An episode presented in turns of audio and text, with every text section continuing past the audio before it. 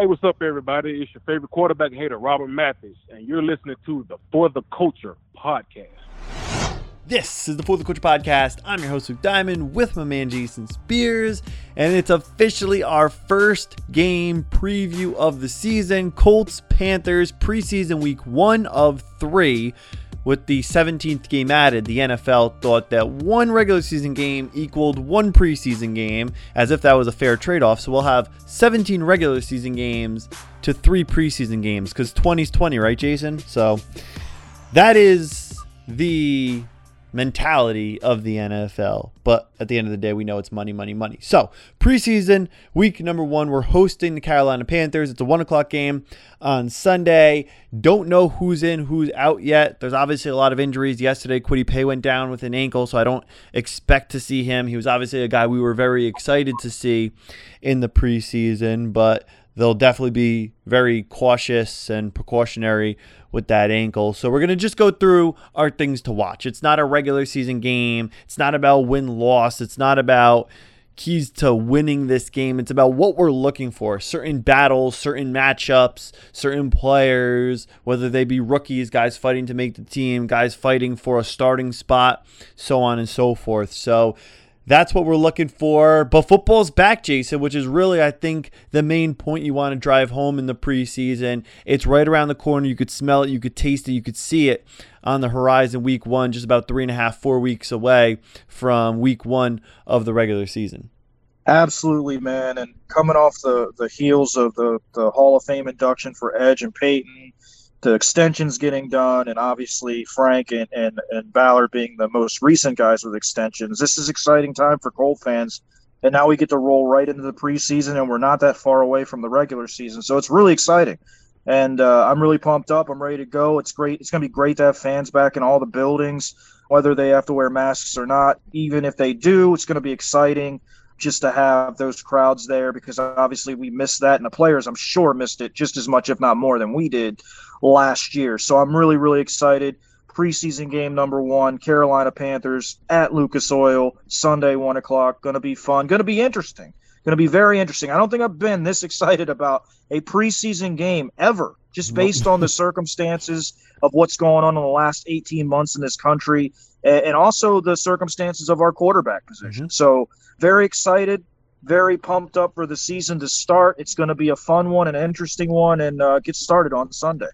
It's so true, Jason. Between not having a preseason last year and everything going on with the quarterback position, although it does seem like Wentz is trending in the right direction, even take Wentz out of the picture, if Wentz was fully healthy, I was excited to watch Eason and Ehlinger play in the preseason regardless, especially Jacob Eason, who's been here for 16 months, and we've never seen him put on the uniform and throw a pass in a game period, whether it be preseason, regular season, postseason. We've never seen this guy throw a pass in a Colts uniform, so I'm excited for that. Same with Ehlinger, although it's only been 4 months compared to the 16 months we've waited for Jacob Eason. But yeah, there's a lot of excitement surrounding this preseason, I think, for all 32 teams, especially for us, given the quarterback situation with Wentz and the fact that we've had this guy who's 6'6", has all these great intangibles, has the big arm, that's been waiting in the wing now for about 16 months that we haven't seen throw a pass. So getting into the things to watch, we have 3 on the offensive side of the ball,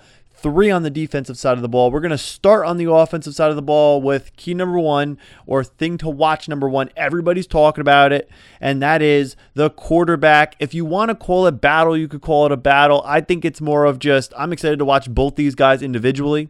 I think that Jacob Eason has the leg up. He was the 4th-round pick. He was here last year. He had a full season to sit behind a Hall of Fame quarterback and learn and watch Philip Rivers go to work every week. Also had a great leader, a great guy in front of him in Jacoby Brissett, who he also was able to pick the brain of and learn things from, at least in the locker room as a leader and a pro's pro. So he had 2 guys that he was able to sit behind last year, veteran guys, and learn from. And then you have Sam Ehlinger come in, a 6th-round pick this year, a rookie, played at Texas last year. So you have 2 guys that are coming into this preseason much differently. Somebody asked me this week, who do I want to win the quarterback battle? And I don't really care who wins. I want the best quarterback to win. Do I have my opinions? Yeah, I think that Jacob Eason has the higher upside. I think he is the guy who ultimately will win this quote-unquote battle. So that's where I'm leaning in terms of what I think. But at the end of the day, I want the best quarterback who gives us the best chance to win on Sundays to win the job, or at least win the backup job and be the guy backing up Carson Wentz, who hopefully is ready week one, week two, the latest of the regular season. So that's where I'm at with these two guys. As far as who am I more excited to see, it is Jacob Eason, because the unknown and the wait has been a hell of a lot longer than Sam Ehlinger. He was a higher pick in the 4th round. He's been here longer. We haven't seen him, yada, yada, everything we talked about. He does have the stronger arm. He does have the prototypical size. And there's just been so many question marks. And then I think it's fascinating how you have so many Colt fans that love Eason without seeing him play. And then you have so many Colt fans that hate Eason without seeing him play. So my excitement level is definitely higher for Eason. But that is thing to watch number one. All hands on deck, the quarterback battle, watching these two young quarterbacks square off. You have Jacob Eason and you have Sam Ehlinger. We've had a lot of guys that are at Colts camp. They're constantly tweeting out their performances every day. Oh, Eason went 2 for 8. Sam Ehlinger went 4 for 6. Eason went 10 for 11. Eason went 2 for 9. I don't care until I see it out there on the field. Opinions start forming week one of the preseason, which is this Sunday. And thing to watch number one, the quarterback battle.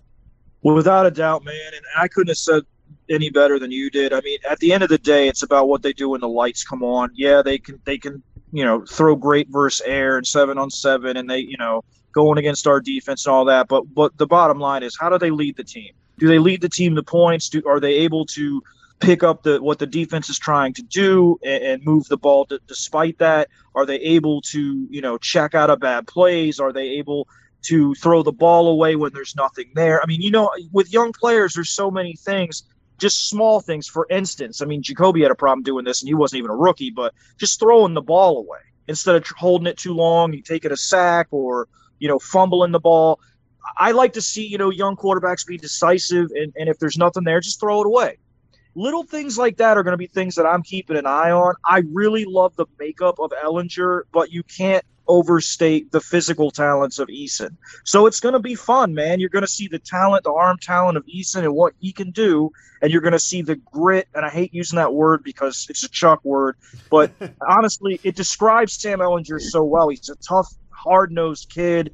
He'll run the ball. You know, he can do a lot of different things, but the biggest problem and the thing that we have to see if he can overcome is the lack of arm strength. It's apparent. It's obvious when you watch him on tape.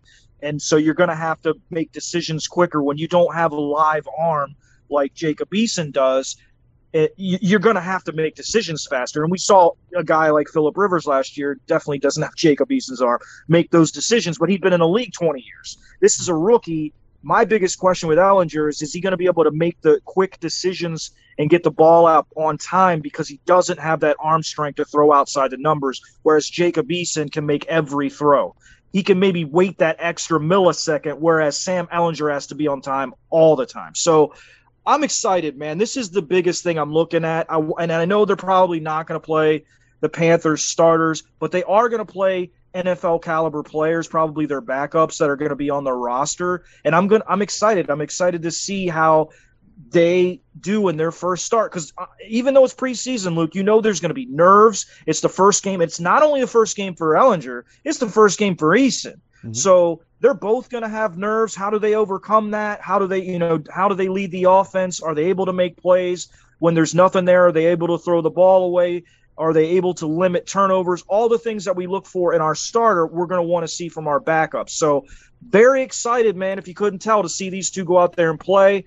And like you said, at the end of the day, it's about who the best player is. I like both these kids. I thought they were both great picks. If you go back and listen to our draft stuff, I love the Eason pick because it was low risk, high reward, and it's the same thing with Ehlinger.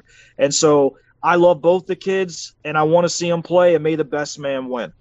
Yeah, you know, it's so funny. Both guys, you can make the argument, have an advantage from their 2020 season.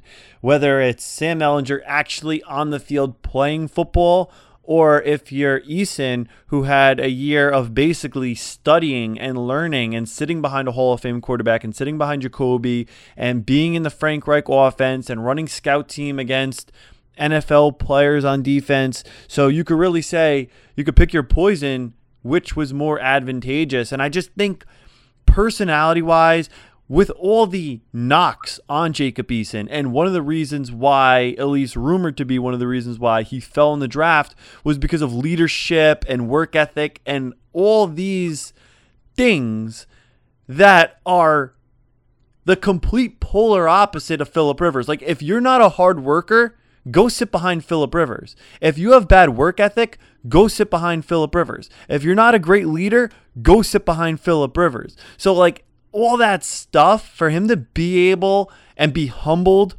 by, because this is a guy who was a five-star coming out of high school. This is a guy who walked onto the Georgia campus and I'm pretty sure started as a freshman. The only adversity he really had was coming back off the injury, but then he left anyway, and then he goes and becomes a starter at Washington. So he's never really had that humility. He's always seemed to be the guy. And then last year, who's as far as could possibly be on the roster, on the 53-man, he was number 53. And I think it was the pure talent and the size that kept him around. And yeah, I'm excited. And I just think it's funny because the Colt fan base is so split on this guy. And at the end of the day, everybody's wrong or everybody's right because nobody knows yet. Like, we just don't know. So yeah, that's absolutely number one. I'm excited. You're excited. Everybody should be excited to watch these two quarterbacks, regardless of Wentz's status week one, but especially if Wentz isn't able to go. The magnitude of these two guys and who's starting week one is just that much more important. And thing number two to watch on the offensive side of the ball, which is equal to, if not greater than, the importance of the quarterback, the guys protecting the quarterback. We've had a lot of offensive line injuries. Obviously, we've known about Eric Fisher since well before we even signed him, obviously, in the playoffs when he got hurt with the torn Achilles. But the day we signed him, we knew he most likely would not be ready to start the season. You have Sam Tevi, you have Davenport, you have Holden. Nobody has looked good in training camp, which is very concerning. It's great on the defensive end. It looks like we have about 7 Pro Bowlers at the end spots because every day, I mean, Ben Banogie he's had like 1,000 sacks in training camp. And one area of concern, I'm not as concerned with the guard spots. Of course, we have injuries there as well. And the center spot, injury there as well to Ryan Kelly.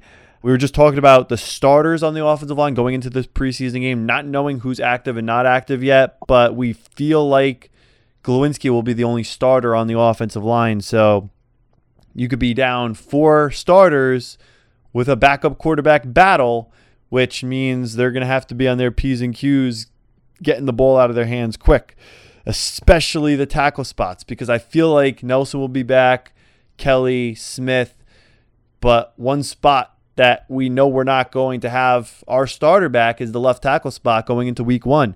And because the reports out of training camp are so negative for these tackles, that's a huge spot of emphasis going into the preseason.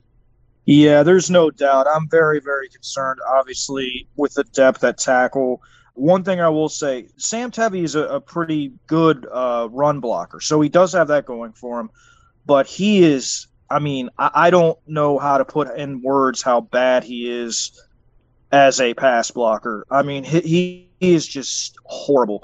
Terrible feet. He does not have good, you know, his body does not work together. For you to be a good offensive lineman, especially a tackle, your body has to work together. You have to have a good base. You have to have good arms. You know, good leverage. He has none of that. There's a clip, I'm sure you've all seen it, of I think it was Turay just pass rushing him, just straight up pass rush, and he basically threw him to the side, and you know, got to the quarterback. And Turay is not his game isn't strength, it's speed. So that's scary to me. Julian Davenport, he's just as bad. I thought Holden did all right when he was in the Pittsburgh game, so I do have a little bit higher expectations for him. I do like Chris Reed, the signing from Carolina. I think he's probably our sixth best offensive lineman. He's a guard. I think if he had to play for Quentin, obviously he's not Quentin, but he's not a bad player. I would say he's an above average player. So it's probably going to be ugly. The quarterbacks are going to have to make, you know, chicken salad out of chicken, you know what, because they're not going to have the five best offensive linemen, and chances are I don't even think they're going to play Glowinski. If they do, it'll be for a series. So you're going to see Sam Tevi, you're going to see Will Fries, you're going to see Danny Pinter, you're going to see Chris Reed, and you're going to see Will Holden probably, with Davenport coming in and some of the younger guys coming in. I am excited to see Will Fries play. He's absolutely worked his ass off. I've seen two or three different days where he's the last guy out there working after camp has ended, after practice has ended. So I really like his work ethic. I loved him coming out of college. I never thought he would be around as late as he was. So I'm excited to see him in his first game experience. But we have to see something positive from these players. There has been very little, if any, positive things written about our backup tackles or our backup offensive line in general by our beat writers that have been there every day. Now, one thing I will say, and I'm not criticizing those guys because they're doing their job reporting what they see, but a lot of times you have these guys that are really, really bad or really, really good during training camp and during inter-squad practices, and then they go out on the field and they're either – if they're good, they're bad in the games, or if they're bad in, you know, practice, they actually surprise you in the games. So I take that stuff with a grain of salt, you know. It all comes down to how they play when the lights come on. So we'll see what happens. I don't have high expectations for a guy like Sam Tevi just because he is what he is. He's a horrible pass blocker, decent run blocker. And Reed is a really good run blocker, and Penter's a solid run blocker. And so maybe we run the ball and throw a lot of short check down passes. I don't know, but we have to see something. It cannot be a repeat of last year's backup offensive line because it'll cost us games.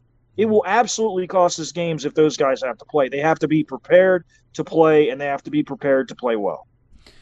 No question. And as far as reports out of training camp, when there's a negative report, I usually believe it a little bit more than when there's a positive report. Like when a guy's going off in training camp, I'm like, okay, I need to see it on the field.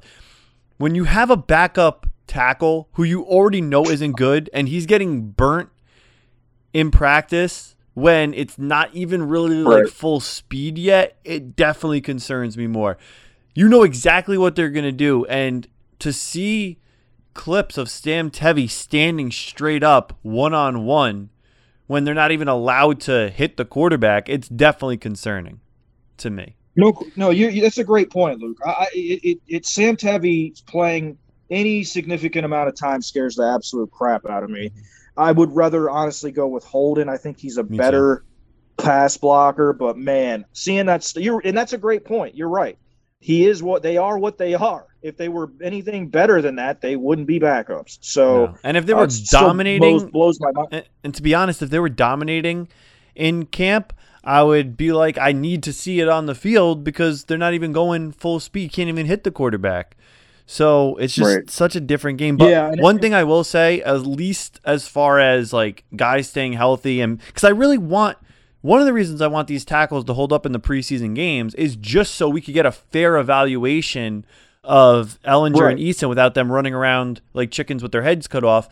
But one thing I will say, which I guess you could view as, like, I want to see – it sucks because I want to see Eason and Ehlinger go up against first-team defense, but I want to see the offensive line because we're going to see at least four, maybe five backups. I kind of want to see them go up against a backup defensive line, one, because I'm not so sure they could block a backup defensive line, and two, because I want Eason and Ehlinger not to have all the time in the world, but a reasonable amount of time to be able to get the ball off. Because if they're getting hit every 2 seconds, then it's like, how do you even evaluate them playing the quarterback position?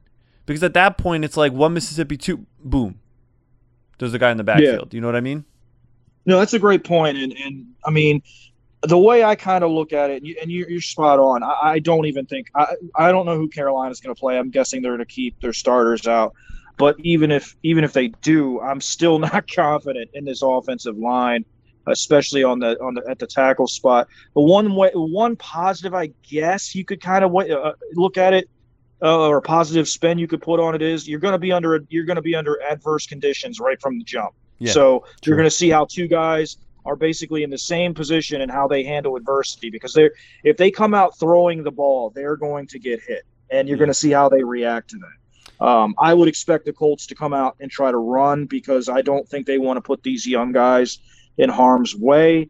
But you do have to throw the ball some, and I'll be interested to see how both guys handle it, because I think it's going to be – I mean, I don't know. I'm not going to sit here and lie and say I know the Panther depth chart like, you know, the back of my hand, but I know they've got really good defensive players, and I know they're going to have young defensive linemen out there playing. And the Colts, man, it's just, that's why you watch the games. You just want to see how they adapt, not only the quarterbacks, but the linemen. They're going to have to figure it out. And so, and on the run. So that's the good thing about preseason. The score, the games don't count, but the film does. And you can teach through film, and that's the best thing about it. Yeah, it's true. And it kind of sucks that the other four guys, or at least three out of the other four guys outside of the left tackle spot, are also going to be out, because I really want to see Sam Tevi or Holden or Davenport or whoever's going to be the week one left tackle. I want to see them go against starters, but it's so much different going up against a starter with Quentin Nelson to your right than, no disrespect to Reed, but with a guy like Reed to your right. It just, the whole line is so obviously so much different, because it's like a different guy at every spot. And we even saw that with Anthony Costanzo. He was a different player when he started playing next to Quentin Nelson. So, like, I know Nelson will help you out at left tackle come the regular season. Maybe not week 2 when he's going to be taking care of Aaron Donald, but week 1 and most weeks, just the presence of Quentin Nelson next to you will make you a better player. So with Reed next to you, and without Kelly, and without Smith, and possibly without Glowinski, it's just going to make the entire line look that much different. And I really want to get a fair evaluation with these backup quarterbacks, and I think a backup D-line versus our backup O-line will at least give them a better look in terms of a little bit of time to throw. And one of the guys they'll be throwing to, the third thing to watch on the offensive side of the ball, wide receiver Michael Strachan. We drafted this guy, I think, I don't remember the exact round, 5th or 6th round, right, Jason? Late in the draft. I think it was a 6th round, yeah. 6th round pick. Division II school, yeah, I think it was 6th. Division II school out of Charleston. It's a school, I think, in West Virginia. 19 touchdown receptions in 2019. Didn't play last year because Charleston didn't have a season due to COVID. 19 touchdowns the last time he played a season. Granted, it's Division II. He's having a great camp. Granted, it's camp, like I said, and we both said before. Training camp, everything must be taken with a grain of salt. However, I've seen a couple of clips where he's going up against Xavier Rhodes, creating separation, making a great one-hand catch. Today, another one-hand catch in the red zone. When you look at the elite physical traits this kid has, I know he played weak competition in college, but he dominated it. Chris Ballard has a knack for finding diamonds in the rough. Could Michael Strachan be a diamond in the rough? So far, it looks like it through camp and through the insane Division II career he had at Charleston. This is a guy we've both been excited about since we drafted him. I think the hype has been taken to another level in camp, especially because so many reports out of camp have been negative, whether it be injuries, whether it be the quarterback position, whether it be the offensive line, Sam Tevi, on and on and on. It's been very negative, minus contract extensions for Smith, Leonard, and bringing back our head coach and general manager for the next 5 years. It's been a pretty negative camp in terms of injuries and that stuff.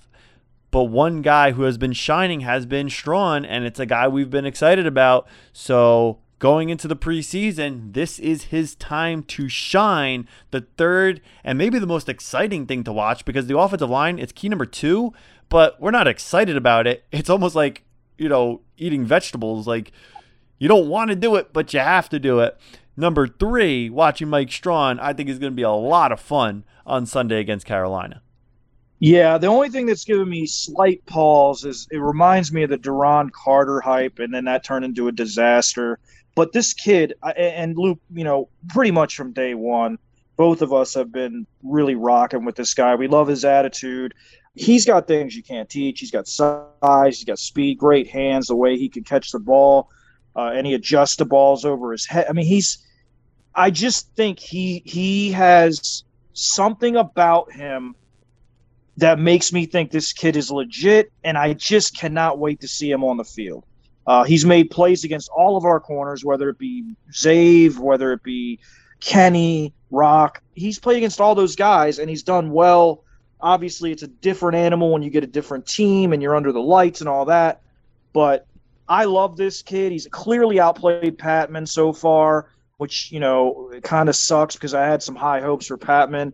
But I really think the two guys that have really, you know, kind of stepped up this camp and really played well are polar opposites. You got a smaller slot guy like DeMichael Harris that you can do all kinds of things with, kind of a poor man's Nyheim Hines. And then you got a guy like, you know, Strachan, who's, you know, probably our biggest receiver, very fast, just things you can't teach. And those two guys are the guys I'm really focused on watching. Because, I mean, if you remember when Harris played last year in small amounts, that kid went out there and made plays. Yep. It must be something about that number 12. Because when he was out there, he was making plays. He just didn't get a lot of opportunity. He's picked up where he left off, apparently, in this camp. So, to me, those two guys are the guys I'm going to keep an eye on. Obviously, the entire wide receiver core is something to keep an eye on. But those two have been the guys that have been getting the most publicity from the media that has been there watching the camp and watching the players. And obviously, they've been making plays. So, that's something I hope to see continued on Sunday. Hopefully, Jacob Eason and Sam Ehlinger can find those guys and get them involved because they're both big-time playmakers, and I think they could have a spot on this roster, both of them, because they do so many things well and they can change the game. So very excited about seeing the wide receiver core, but more importantly, those two guys I think have a lot to offer this roster and very excited to see how they play this Sunday. No doubt. And it was always funny last year watching DeMichael Harris in the number 12 jersey because you get so accustomed to seeing a certain number associated with a certain player, and you're used to 12 being a big 6'4" broad shoulder quarterback, and now all of a sudden you have this small little shifty slot receiver. So I thought that was hilarious last year when DeMichael Harris really started to play and play meaningful snaps. So yeah, another guy super excited to see this weekend as well. And I'm not going to lie, even though Patmon hasn't had the greatest camp, I'm excited to see him. Like Eason, we've waited 16 months, so there's a little bit of that mystery. And although he hasn't had the greatest camp, you never know. When the lights turn on, some guys are worse than they were in practice, but other guys are better than they were in practice. And I saw you made a great catch yesterday on a ball that was a little underthrown from Eason. It was like a 50-yard bomb or 60-yard bomb, maybe Ehlinger. And he kind of turned back and made a nice catch over his shoulder. So, yeah, I'm excited to watch these young receivers as well. That is the third and final thing to watch. Well, third and final thing on our list to watch on Sunday on the offensive side of the ball. As for the defensive side of the ball, a group that has looked phenomenal in camp, like 85 Bears phenomenal. But how much is that Sam Tevi? How much of that is Davenport? How much of that is Ben Banogie and Kemoko Turay and these guys all actually being the real deal the way they looked in camp? And that is the Colts defensive line. They have looked fantastic. They haven't been going up against the greatest competition as they have in practice in years past, going up against obviously Tevi and Davenport and Holden, the guys they've seen in training camp. But Ben Banogie, he seems to average about 3-4 sacks a practice. Every single day you go on Twitter and you see another sack by Ben Banogie, another sack, Ben Banogie in the backfield, Ben Banogie getting a hand on the quarterback every single day in camp. We've seen the same from Turay. We've seen all the young pass rushers who I really wanted to see. Like, I really wanted to see Kwity Paye play in the preseason. It's not looking promising on Sunday because of the ankle injury yesterday in practice. But this defensive line, especially the young guys, I don't think we're going to see, you know, I think Buckner also was dealing with a foot this week, so I don't think we're going to see Buckner, probably don't see Grover. But as far as the guys who do play on the defensive line, I would love to see Ben Banogie out there because he has been all world in practice. And I know we've said a lot about taking this with a grain of salt, taking that with a grain of salt in practice. Jason, one thing I'll say about Ben Banogie in practice, We talked about it last year. The reason he wasn't playing was because he wasn't practicing well. So he's a special case because he looks so good in practice despite going up against bad tackles. The fact that his motor has been turned to 100 in practice makes me feel pretty good about him because that was the biggest knock. He wasn't showing up in practice. He wasn't working hard in practice, yada, yada. Now he's here and he's on pace to be like the next White with like 200 career sacks in practice this summer going up against the backup tackles. Yeah, no question. It's great to see the trending in the right direction, so to speak, of Ben Banogie. I mean, obviously things have not gone his way the first few years in the league. He hasn't gotten a lot of playing time, but you know, you can go two ways with that. You can either say, woe is me, and get down on yourself, or you can work twice as hard. And he did the opposite of woe is me, which is why we drafted him. He's a high character guy. So he went out, worked with Buck in the offseason, worked some with some other players as well, and really tried to fine tune his game, especially, you know, his hands and stuff like that, and his pass rush repertoire. I'm very excited to see him. I think he's growing into what we want him to be. But again, we got to see it with the lights on. I think he and Turay are going to get a lot of snaps at the beginning of this game. I think, like you said, I don't think you're going to see any of the starters from the defensive line play.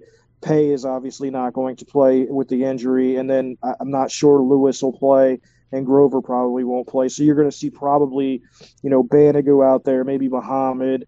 And then Andrew Brown and Antoine Woods. So you're going to see a lot of backups out there, but they've all been playing well. And nobody's mentioned Andrew Brown, but I think he's played pretty well. He's a pretty unheralded guy we picked up from Houston, I think it was. And he's been playing very well in the middle of our defense. So it would be great if we could develop a really solid rotation in the middle of our defense along with Antoine Woods, who we signed from the Cowboys, who, you know, obviously has a lot of experience and could definitely give our two big guys a blow. I'm interested to see how those guys play because they've all, as far as I know, all have played fairly well in camp. So I'm excited to see them go against another team's offensive line, especially Banogie, especially Turay coming off, you know, that second surgery. I really want to see, you know, how much those guys have improved.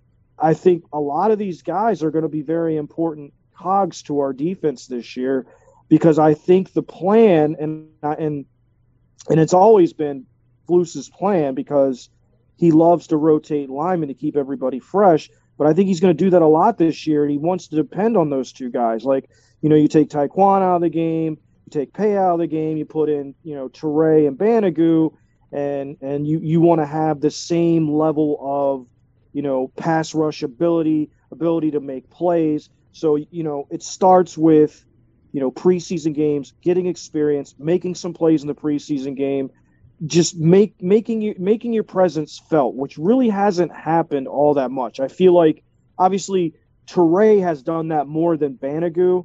He was really coming into his own when he sadly got hurt.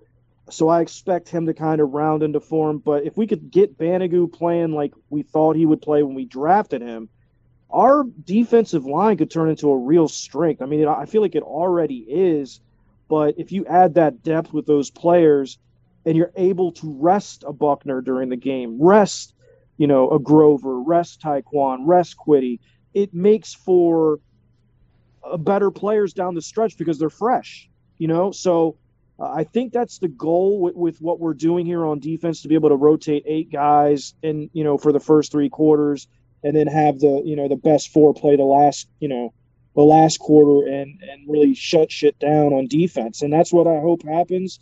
And the first step for that to that happening is going out there and having these backups play well this weekend against Carolina. No question. It could really go from a group that was a weakness a couple years ago to a group that's really a strength. Obviously, the addition of Buckner in the middle changed a lot of that. And now we're not only seeing the young guys make strides at the end positions that have been here for a couple of years that we drafted, like Banogie and Turay finally being 100% healthy, but now we also have these guys that we just drafted this year, like Dio and Kwity Paye, also who are ready to burst onto the scene. You can really see it all kind of come together at the same time. If this year's rookies are ready right out the gate, and then the guys who we drafted back in 18 and 19, if they all seem to get ready at the same time, you could just go from basically nothing at that position to everybody clicking on all cylinders going in to the 2021 season whenever, you know, Dio comes back, and then hopefully Kwity Paye is ready as soon as possible with the ankle injury yesterday. Another couple backup spots to look at on the defensive side of the football. Thing number two to watch on the defensive side of the football, the backup linebackers. You don't expect to see Darius Leonard in this game, which means we anticipate EJ Speed starting at the will. If Okereke plays, another starter, so you never know if starters will or will not play in these preseason games. If Okereke's starting, we expect him at the mic, where he'll be in the regular season, taking over for Anthony Walker full-time. And then Zaire Franklin at the Sam. And this is a little bit interesting because EJ will be starting at the will in replace of Darius Leonard for this game, but going into the rest, like let's say everybody's playing week 2 or 3 of the preseason, probably week 2 of the preseason, which is going to be like the new week 3 in years past, where you play maybe a half, 3/4 with your starters, if Leonard's healthy enough to do so, coming off a little minor injury he had a few weeks back, a little minor surgery, but he's back in practice and looks good and looks healthy and full speed 100% in practice. EJ and Zaire will be battling for the starting Sam spot, but we'll see EJ at the will this week. So just a couple backup linebackers, guys to watch, guys that have been here for a few years that might see a tick up in playing time now with the absence of Anthony Walker and pretty much all these other guys coming back. There'll be more playing time. You'll definitely see Okereke play more, and then it's kind of like everybody slides over one chair into another guy's spot. Yeah, and listen, this isn't a question of whether these top two guys are going to make the team. They're obviously going to make the team. It's a question of, you know, they want to see EJ at Sam some, but this week he's going to play well. He's been playing well the whole, you know, training camp because Darius has been out. He's played great. He's played great. I mean, rave reviews from everyone. He's made plays, interceptions, fumble recoveries, forced fumbles, all kinds of stuff. So he's really, you know, EJ's really been playing well. Zaire, you know, is a veteran, knows the defense, very smart kid, very smart player. I think he's got a leg up on that Sam spot. I think he fits that spot well. But I do think these two guys are definitely going to be on the roster, obviously. And I think Jordan Glasgow will probably be the sixth linebacker because there's no way he doesn't make the team as far as a special teams player. So maybe they keep a seventh linebacker. Is that Malik Jefferson? Who's that going to be?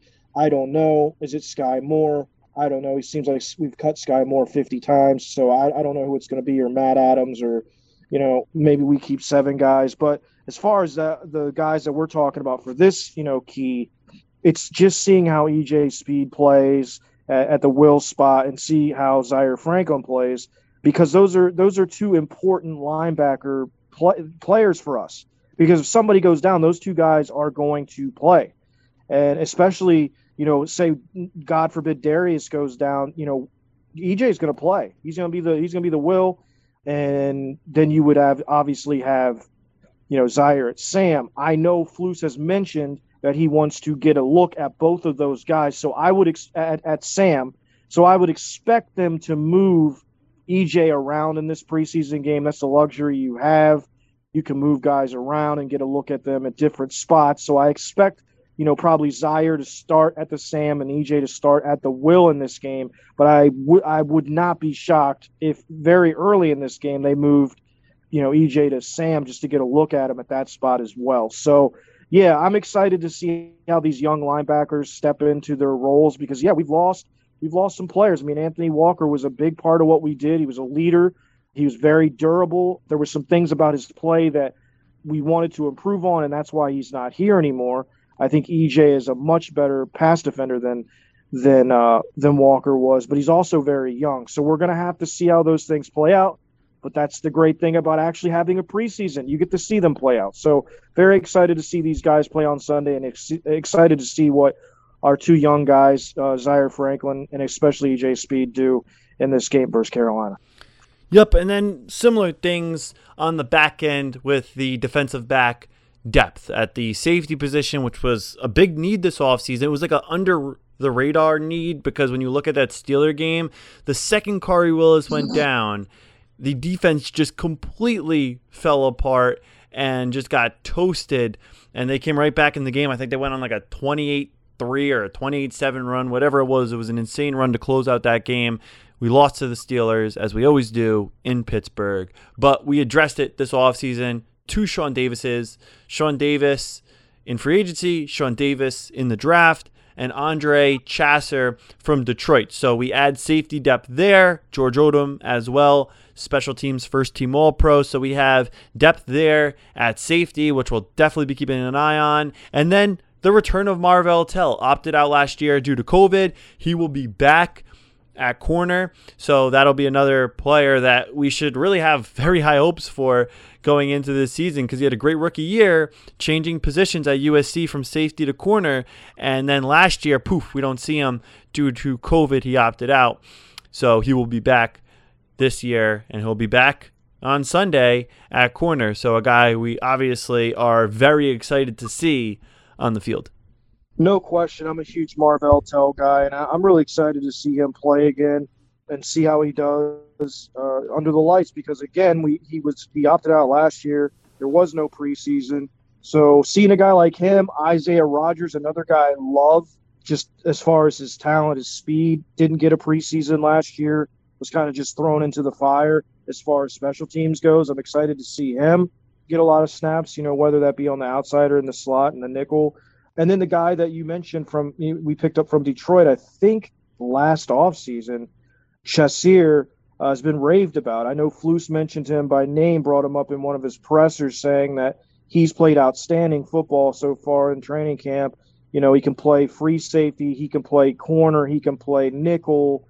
So that's that sounds like a guy that's got a real shot to make the team. When a coach calls you out by name in a presser, you've made an impression. And so I'm excited to see him play. I think he might start at free safety. So, and he's made some plays during training camp and done a really good job. That's another guy that I think, you know, maybe nobody's talking about that has a shot to make this team, because, you know, if you can do a lot of different things well, then you're going to be on the roster, because, I mean, that fills so many different needs. If you can only do one thing well, you can't help out at any other positions. But it sounds like Chachere can do a lot of different things, and so I'm interested to see how long he plays, how he plays, and what positions he plays. If he plays well at free safety, he could be the number one backup there. You just never know. I mean, I like George Odom a lot, but they don't seem to trust him with the way that they've kind of signed other players, and I know they brought in Clinton Dix to work him out. I don't think they signed – I mean, I think one of the reasons they didn't sign him is they like Chachere so much. So I think this is a big opportunity for him to go out there to start a game and get an opportunity to make some plays and make a name for himself, put up some positive film. And if he does that, this guy could easily make the roster. So very interested to see this young secondary as far as the backups go and see who steps up, because there's a lot of talent back there. Like I said, Rodgers, I think, he's got the ability to be a really good player. Tell has all the athletic traits you look for, could be a really good player. And Chachere, I mean, he's made a name for himself. He started to make some plays. And like I said, he reminds me, you know, he can do so many different things. He reminds me a lot of TJ Carey. He can play in nickel, he can play outside, and he can play free safety. So, you know, you can never have enough guys that can do multiple things. So I'm very excited to see how he plays, because obviously we're going to have guys behind those starters that can come in and hold up their end of the bargain, because we know we're going to deal with injuries. That's this league. It's always been this league, and it's going to continue to be this league. So we're going to have injuries, and you want to see if these guys are capable of being able to come in and hold their own. And that's what, you know, again, is so great about the preseason. It's one of the reasons I'm so excited that it's back, is because now you're going to get to see these guys go out, play, whether it's against the second team, third team, really doesn't matter, in the sense that you're getting out there and you're getting live reps against another team. So, you know, I'm really pumped, if you can't tell, that the preseason is back, and I'm really excited about our young defense and in these backups getting an opportunity to go out and show what they can do. Since the preseason doesn't matter, Jason, you have 3 weeks to pick the Colts before you're not allowed to pick them again. I always pick against the Colts in the preseason. No, you got to pick the Colts in the preseason just to get it out of your system. That way you're not tempted in the regular season. Okay, I'm picking the Colts, even though I know they're probably going to lose, because they don't give a shit about winning preseason games. Awesome. You know, now that Jason took the Colts, and because the Colts historically don't play well in the preseason, I'm going to probably throw a couple grand down on the Panthers to take this one, even though we don't even know who's starting. Is Sam Darnold starting for the Panthers? Good question. I have no idea. But I do know this, Luke. If we go for it on fourth down at the end of the game, instead of kicking a field goal to tie it, Rick Ventura is going to have a meltdown in the booth. What are they doing? Top five preseason moment. Actually, probably number one preseason moment of all time. Rick what the hell? How do you say his last name? Venturi. Rick Venturi losing his mind over the Colts going for it for two to avoid overtime. Yeah, instead of kicking. If you kick the extra point, you could go to overtime. What is he doing? And to think the local media thinks this guy's a deity, man. It's hilarious. He literally said, word for word, what is he doing? Does he realize if he kicks the extra point, you could prolong the game? Oh, my God. Good. Dude, I will never understand the ND media's love affair with that guy. I know. He was a horrible coordinator, horrible head coach. Now he's a horrible color guy. A horrible person with the racism in college when he was at Northwestern. Yeah. I mean, everything about him is just awful. He's an awful human being, and then the indie media loves him. Yeah, I'll never get it. But, you know, it is what it is. Luckily, there's a mute button, so hopefully I won't have to listen to him. I'll just watch the game and not enjoy his play or his color commentary. True. You know, so yeah, I mean, he is hilarious though. Like that whole thing when he wanted to kick the extra point to go to overtime in a preseason game. I think that sums him up pretty much. Nobody even wants a fourth quarter of preseason games. By the time you get to that point, it's like, all right, we could turn the game off in the middle of the third, even at halftime most of the time. Yeah, that was hilarious. Because those back end guys, they're not making our roster. But when you're 346-1 or whatever he was in your career, I guess preseason win loss record means something to you. Luke, I don't mean to be a jerk or an asshole here, but I just want to go ahead and correct you. That's 351-1 team, sir. Damn. Damn. He's so bad. Even sometimes you try to exaggerate something. Like, oh, he's a million times better than that person. I actually thought I was overblowing it. I thought I was going over the top, three and pick a ridiculous number, 46. But no, he was even worse than that. 351-1. Dear God. Oh my God. I can't believe he does color commentating for the Colts on the radio, or usually on TV in the preseason. But enjoy it, guys. Enjoy it on Sunday. Enjoy it on mute. If it's on television and Rick Venturi's doing the color commentating. But enjoy the game. Watch the six things that we're going to watch. 3 offense, 3 defense. Anything else you guys want to watch? The kicker battle, if you guys are into that. So a lot to watch in this preseason game. It's the first of 3. No fourth game this year. The first of 3. So it's almost like you're already in week 2 of the preseason.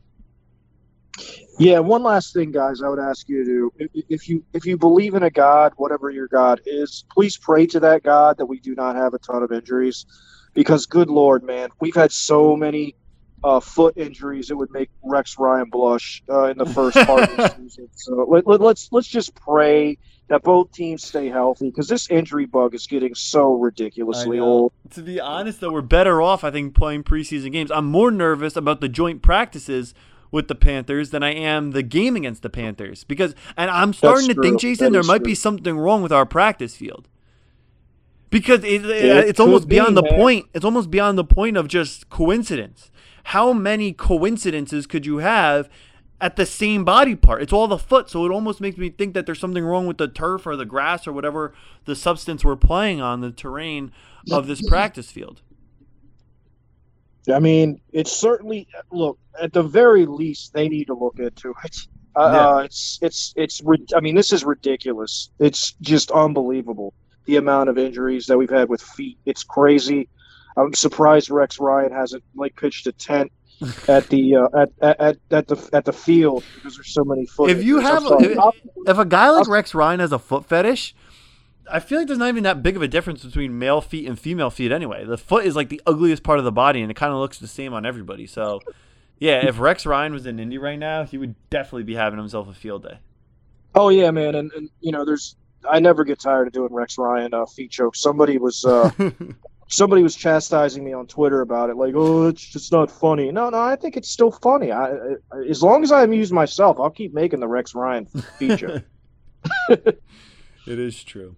All right, guys, enjoy the game on Sunday. Colts-Panthers, 1 o'clock Sunday afternoon at Lucas Oil Stadium. The first of three and the only home preseason game. We have 9 home games in the regular season, 1 in the preseason. So enjoy it, guys. Look for these things. We're going to be looking for these 6 things, other things, kicking battle, stuff like that could also be, watched out for in this game. And then we'll be back Sunday night, Monday afternoon, Monday morning with the game recapping what we see on Sunday. That's my man, Jason Spears. I'm your host, Luke Diamond, and this is the For the Culture Podcast. Today's episode of the For the Culture Podcast is brought to you by our friends at Canadips CBD. They are the nation's leader in tobacco and nicotine-free dip. It's the alternative with cannabis instead of nicotine and tobacco. It's a fast-acting and innovative way to consume CBD that works and tastes great. Plus, you won't have to play sneak-a-choo with your wife during football season, which is right around the corner. And thanks to our friends at Canadips CBD, they present the Game of the Year. That's right, the Game of the Year. One winner will be chosen on August 31st. Entry is easy. You just head to CannadipsCBD.com. That's CannadipsCBD.com and click the link, or visit Canadips' main Instagram page and look for the blue check mark. One winner will be chosen and can bring a +1 to any Colts game this regular season. That's right, they are picking one winner on August 31st to bring a +1 to a Colts game of your choosing this regular season. But wait, there's more. Airfare for 2 with luxury hotel and lodging will be included, with great seats for the game. Guys, I don't know why you wouldn't head to CannadipsCBD.com. Check them out on Instagram. Check them out on Twitter. Cannadips, that's CannadipsCBD.com. It's like dip. You put a little bit behind your lip. No nicotine, no tobacco, no reason to not go check these guys out and enter to win a free ticket to any Colts regular season game of your choosing. You get to bring a friend, you could bring a girl, you could bring your buddy, you could bring whoever you want. The lodging, the airfare, it's luxurious, it's free. Go to CannadipsCBD.com. We thank our friends at Canadips CBD for sponsoring this episode of the For the Culture Podcast.